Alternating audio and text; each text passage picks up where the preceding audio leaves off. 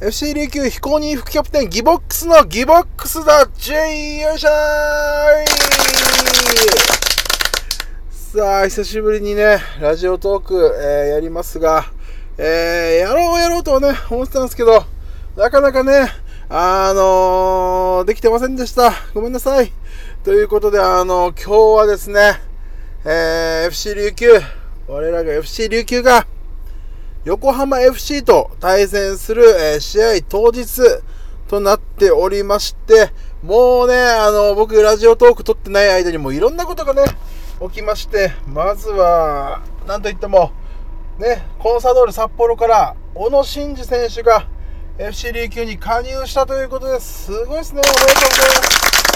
いやー、これは本当びっくりしました。あのー、想像がね、非現実的すぎて、想像ができなかったですね、これは。さすがに。小野選手が来るなんてことはちょっと考えもしなかったですけど、でも、えー、来てくれたということで、もう、これはね、ね、サッカーをね、知らない人でも、小野伸二選手は知ってますからね。皆さんね、興味がね、沖縄県民、興味がね、湧いてきて、お客さんが増えるんじゃないかなっていうところと、あと、プレーを早く見たいっていうね、あの柔らかいパスね。ベルベットパスと呼ばれるあの柔らかいパスとか。でね。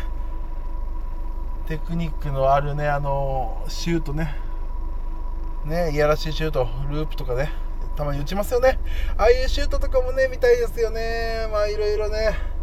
楽しみがあるなと思っていたんですがあと逆にねアウトする出ていく選手もね、急にババババーンと、ね、来まして、まず、ずっとね、J3 時代からセンターバックで頑張ってきていただいてた、増谷選手、ディフェンダーの、増谷選手がファジアーノ岡山に移籍ということで、うん、増谷選手の移籍はちょっと痛いんじゃないですかね。あの、まあ、守備だけじゃなくて、あの、ディフェンスラインから、ね、あの、前線への縦パス、1本の縦パスを通すのがうまい選手ですからね。そういったところもねちょっとねなくなるっていうのは寂しいなというところとあと一緒にラジオねね地元の RBC というところでラジオ生放送夜一緒に出たんですよね。あの時めちゃくちゃ楽しかったんですよね。あ本当に。あれは何の話したかな？もうなんかサッカーの話っていうかねあの例えばね J ねレベルの高い選手はいい匂いがするみたいなね。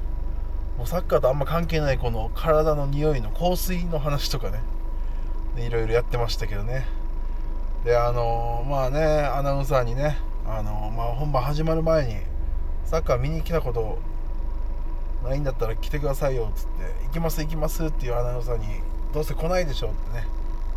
こんなって来ないんだよみたいなことで攻めてたのがねちょっと面白かったんでね増谷選手。いい選手としてはあのプレーもそうですしこのね、人としてもね、お話しして楽しい選手でしたからね、それもね、ちょっと悲しいなというところと、あと、えー、フォワードのね、えー、得点ランキング2位だった J2 で、鈴木浩二選手がセレッソ大阪に移籍ということで、まあ、これはね、さすがにね、大きいですけど、ただ、そうでしょう。こんなにね、大活躍してたら、やっぱ J1 のチームが放っておかないでしょう。ね。これはちょっとね、まあ悲しいですけど、まあ、選手としては最高ですからね、J1 に呼ばれるなんて。ね。だからもうこれはもう頑張ってきてほしいという、ね、頑張って活躍してくれというところですよね。うん、ただね、さらに痛いのが、鈴木浩二選手が抜けた穴を埋めると思われていた、同じくフォワードの和田亮選手が鹿児島に移籍と。これはね、衝撃ですよね。えー、この間も鈴木選手、あ、じゃない、あの、この和田選手ですね。この間も和田選手が、あの、ロスタイムにね、アディショナルタイムにゴールを決めて3対2で久しぶりの勝利をね、勝ち取ったという試合がありましたので、この後すぐ移籍となるとちょっとショックですよね。で、琉球はフォワードいるんですかっていうところなんですよね。まあ、フォワード登録の選手はいますけど、ずっとベンチに入れてない怪我なのか、あのまあ、コンディション不良か、それとも、ね、あのまあげね、実力でベンチに入れてないのか分かりませんが、まあ、沖縄出身のね、フォワード選手いっぱいいますよ。うん。義母選手。で、上原選手。上原選手怪我してるのかな？とか、ね。いろいろあと、アンダーから上がってきた、上がってきた選手もいるんですけどね。いろいろね。ただ、どうなんでしょうね。誰を使うのかっていうのが全く読めませんね。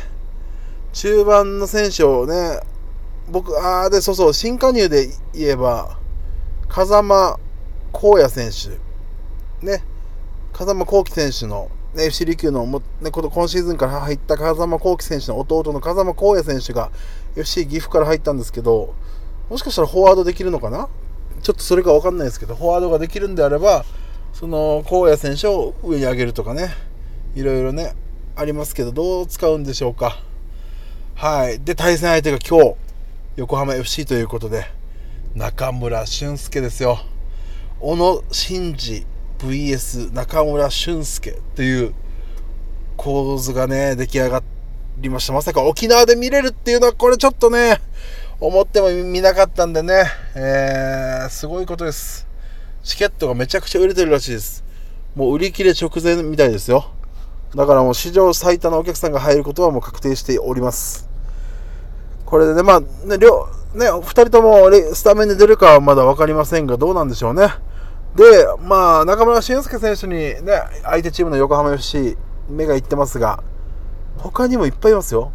ね、元日本代表の松井大輔選手。これは有名ですよね。加藤ローサ選手の奥さん。で、松井選手もね、名前は聞いたことあるって方ね、サッカー知らない人もいるかもしれないですね。で、あと、ディフェンダーの井ノ原選手も元日本代表、井ノ原選手もね、おりますし、で、あと外国人選手もね、いい選手いっぱいいますよ。ディフェンスラインはカルカルフィン・ヨン・アッピン選手。うん。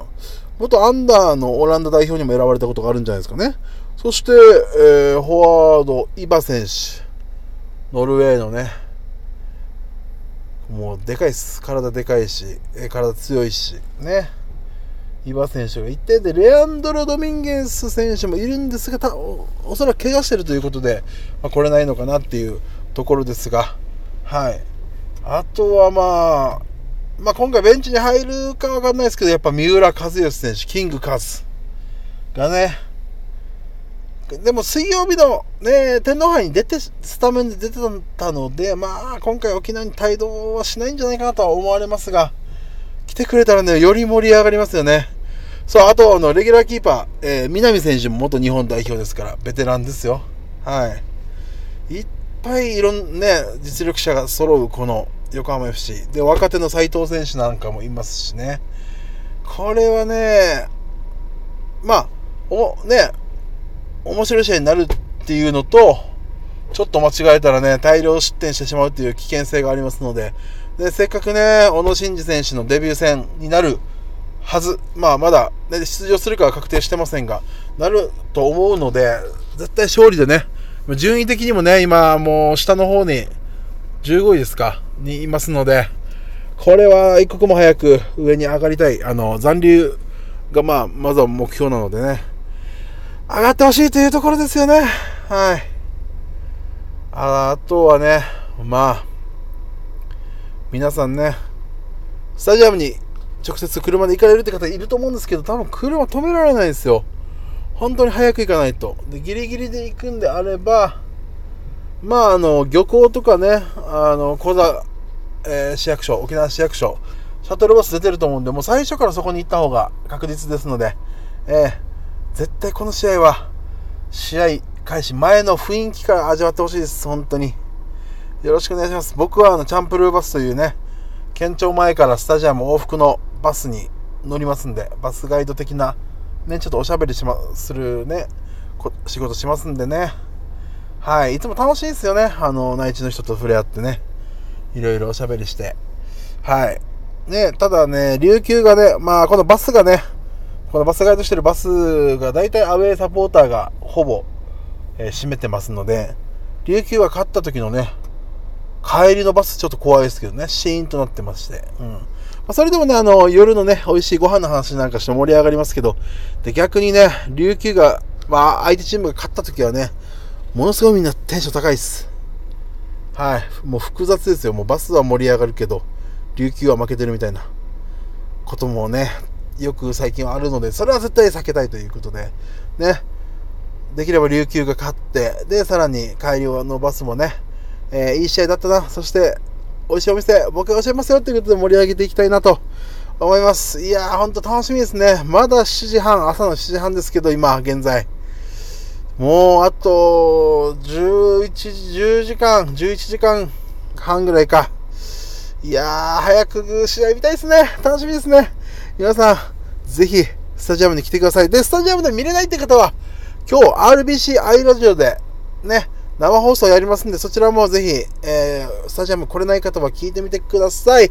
よろしくお願いします。今日は絶対勝ちましょう千葉リオ琉球ひー